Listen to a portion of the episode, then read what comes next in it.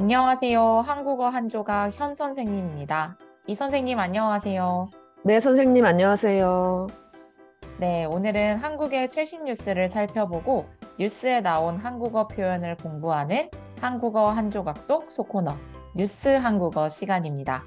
네, 그럼 한국의 생생한 이야기 바로 시작해 볼까요?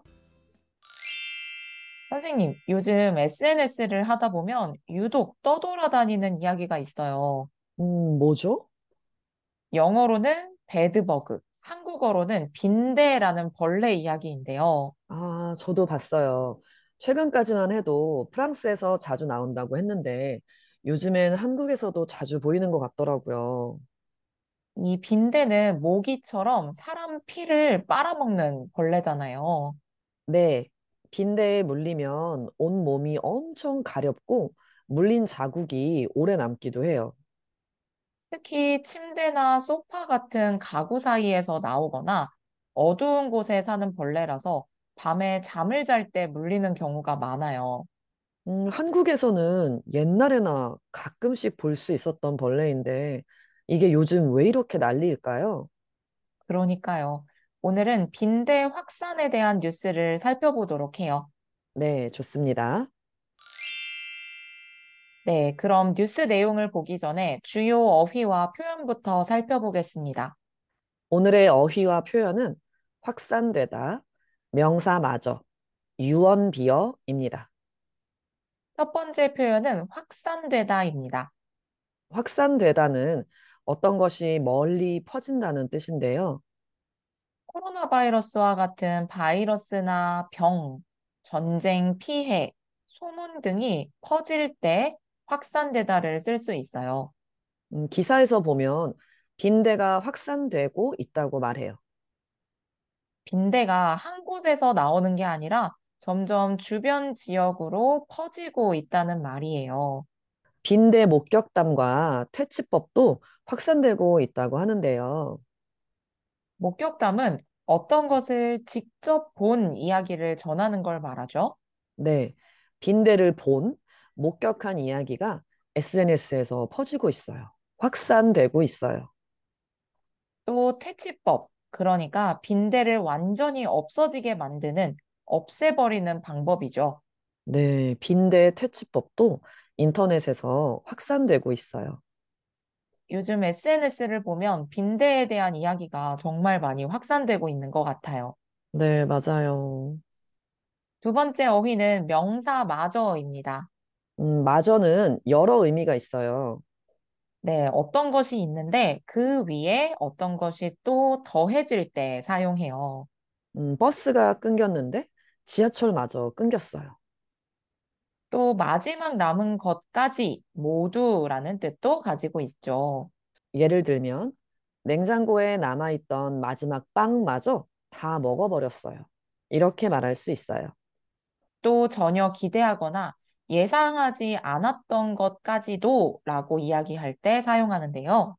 음, 오늘 기사에서는 서울 강남 다중 이용 시설마저 빈대가 확산되고 있다고 말해요.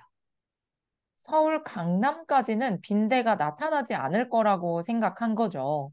네, 그런데 예상하지 않았던 강남까지 강남마저 빈대가 나타나고 있어요. 네, 맞습니다. 마지막 표현은 유언비어라는 사자성어예요. 유언비어란 말이 흐른다는 뜻으로 한자로 되어 있는 단어인데요. 근거 없이 널리 퍼져나가는 소문을 의미해요. 음, 예를 들면 SNS에는 사실 확인이 되지 않은 여러 소문들이 매번 퍼지잖아요.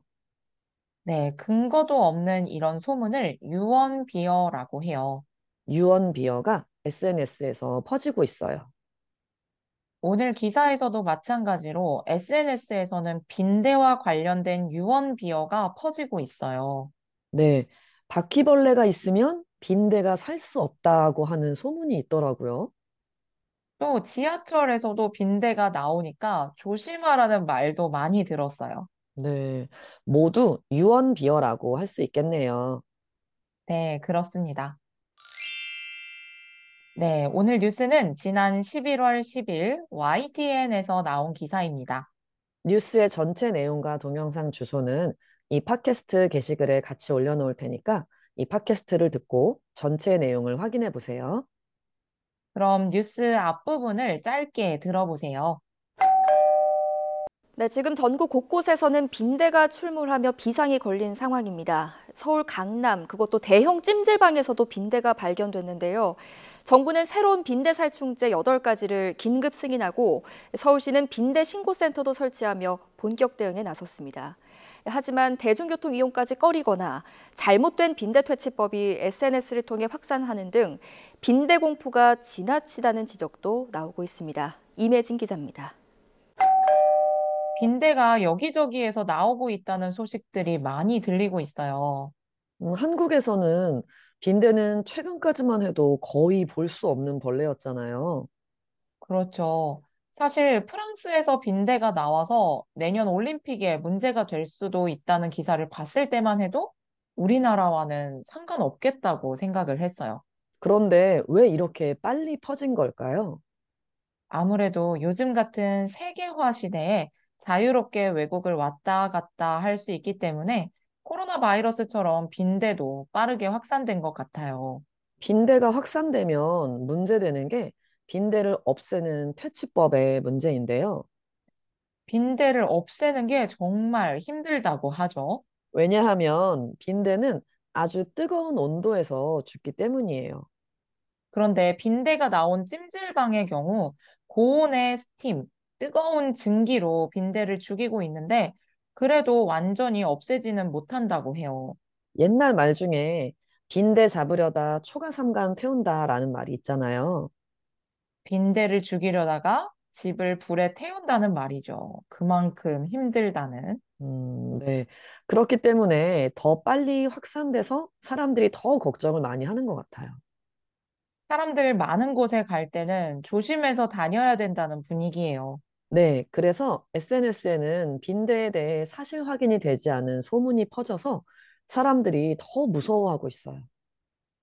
국가에서는 그렇게까지 공포심을 느끼지 않아도 된다고 하는데요.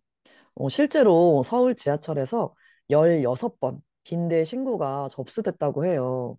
어, 하지만 실제로 빈대가 나온 경우는 없고요. 대중교통에서는 아직 발견되지 않았지만 빈대가 나온 곳에서는 국가가 빈대를 잡기 위한 노력을 열심히 하고 있는데요. 음, 맞아요. 빈대를 죽일 수 있는 약 8개의 살충제를 급하게 승인했다고 해요.